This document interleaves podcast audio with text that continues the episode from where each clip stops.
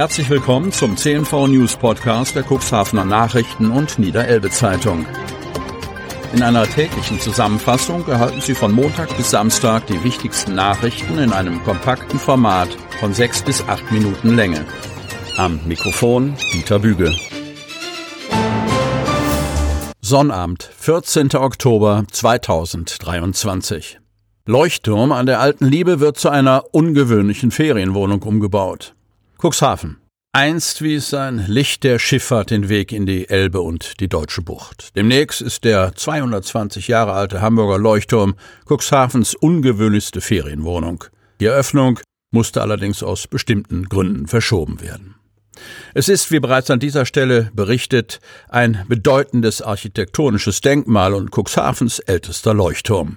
Demnächst kann hier übernachtet werden. Die Nutzung ist aber ausdrücklich nur für zwei Personen erlaubt. Doch bis im Kuppelgeschoss gekuschelt werden darf, dauert es doch noch ein bisschen. Buchbar ist die Location aber schon jetzt. Mehr Panorama geht kaum. Urlauber können demnächst in Cuxhaven den Blick aus der Vogelperspektive über die Häfen und die Elbmündung schweifen lassen. Allerdings sollten sie gut zu Fuß sein, denn bis zum maßgefertigten 1,40 Meter mal 2 Meter Bett in der gläsernen Kuppel muss die Wendeltreppe mit 104 hölzernen Treppenstufen bewältigt werden. Dort oben befindet sich auch die denkmalgeschützte Optik, die 18-eckige Laterne. Die Schlafstelle wird darum gebaut. Die neuen Besitzer Katrin und Wilhelm Moormann, geschäftsführender Gesellschafter der Kobus Unternehmensgruppe mit Sitz in Reda-Wiedenbrück, hatten sich im März mit dem Kauf des Wahrzeichens einen Traum erfüllt. Eigentlich peilten sie nach Umbauarbeiten für die Eröffnung der exklusiven Ferienunterkunft den Oktober an. Daraus wurde aber nichts. Die Sanierungsarbeiten sowie für den Rundbau maßgefertigte Einrichtungsgegenstände lassen nun den Termin auf Ende November rücken. Das liege vor allem an der Sonderanfertigung der Matratze, die nicht vorher geliefert werden könne, verriet die Eigentümerin. Und ein Bett ohne Matratze möchten sie schließlich keinem zumuten. Die Nutzfläche hinter dem ein Meter dicken Backsteinmauern beträgt 67 Quadratmeter. Auch ein Badezimmer und eine Küche sind im Gebäude untergebracht. Für die exklusive Übernachtung wird auch ein stolzer Preis verlangt. 390 Euro kostet die Nacht, Brötchenbringservice inklusive. Doch die Gäste werden entschädigt mit dem 360-Grad-Blick auf das maritime Geschehen. Containerriesen, Kreuzfahrt oder Segelschiffe, Ausflugsdampfer und Schnellfähren passieren den Hamburger Leuchtturm. Direktüberweisung der Abschläge soll Wassersperre im Gorch-Fock-Viertel abwenden. Cuxhaven. Eine von der EWE Netz GmbH angeregte Interimslösung stieß unter Teilnehmern einer neuerlich einberufenen Anwohnerversammlung auf Zustimmung. In Zukunft sollen Mieter in einer Wohnanlage im Gorch-Fock-Viertel an den Trinkwasserversorger überweisen. Abschläge, die rund 100 Parteien in der Vergangenheit an ihren Vermieter gezahlt hatten, sollen seit längerer Zeit nicht mehr weitergeleitet worden sein. Das Damoklesschwert einer Versorgungseinstellung schwebt deshalb seit Monaten über den Mietern. Hoffnungen, dass sich die Eigentümerin, eine nominell in Grünwald bei München ansässige Fondsgesellschaft, auf den letzten Drücker hin bewegen und die aufgelaufenen Außenstände begleichen wird, gehen nach den Worten von Thorsten Wüstenberg gegen Null. Der Leiter der EWE Netzregion Cuxhaven-Delmenhorst machte am Donnerstag aber auch noch einmal deutlich, dass es im Grunde genommen nicht im Interesse seines Hauses liegt, zu Lasten der Bewohnerschaft zum viel zitierten letzten Mittel zu greifen.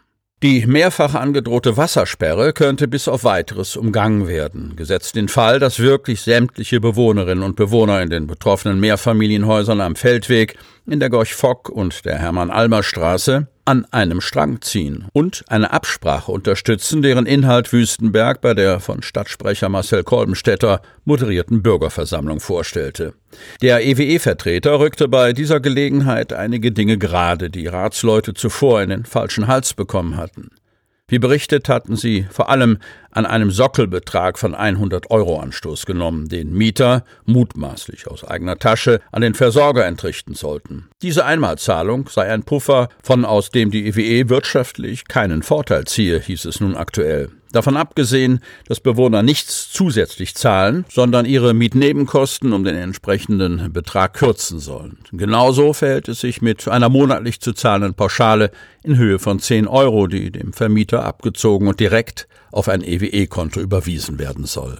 Nicht kostendeckend, aber wirtschaftlich einigermaßen verträglich sei dieser Weg, betonte Wüstenberg, der in diesem Zusammenhang von einer Notlösung sprach, die nicht auf Dauer angelegt ist.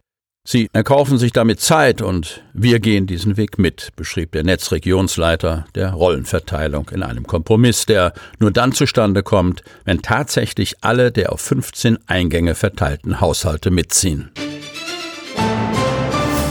Cuxhavener verliert die Kontrolle und verursacht einen großen Schaden auf der A7. Hildesheim-Cuxhaven. Zwischen der Raststätte Hildesheimer Börde und der Abfahrt Hildesheim ist es am Donnerstagabend zu einem Verkehrsunfall gekommen. Wie die Autobahnpolizei berichtet, fuhr ein 33-jähriger Cuxhavener gegen 20.08 Uhr bei Regen mit seinem Lastzug auf der nassen Fahrbahn in einer leichten Rechtskurve auf einer Gefällstrecke. Plötzlich geriet der Lastzug auf der Nordfahrbahn in Schleuder. Der Fahrer konnte den Lastzug nicht mehr stabilisieren und kam schließlich nach rechts von der Fahrbahn ab. Der LKW durchbrach die Außenschutzplanke und prallte gegen die dahinterstehende Lärmschutzwand. Der Anhänger riss vom Zugfahrzeug ab und stieß knapp 50 Meter weiter ebenfalls in die Außenschutzplanke, heißt es in einem Statement. Beide Fahrzeuge blieben quer zur Fahrtrichtung auf der Autobahn stehen.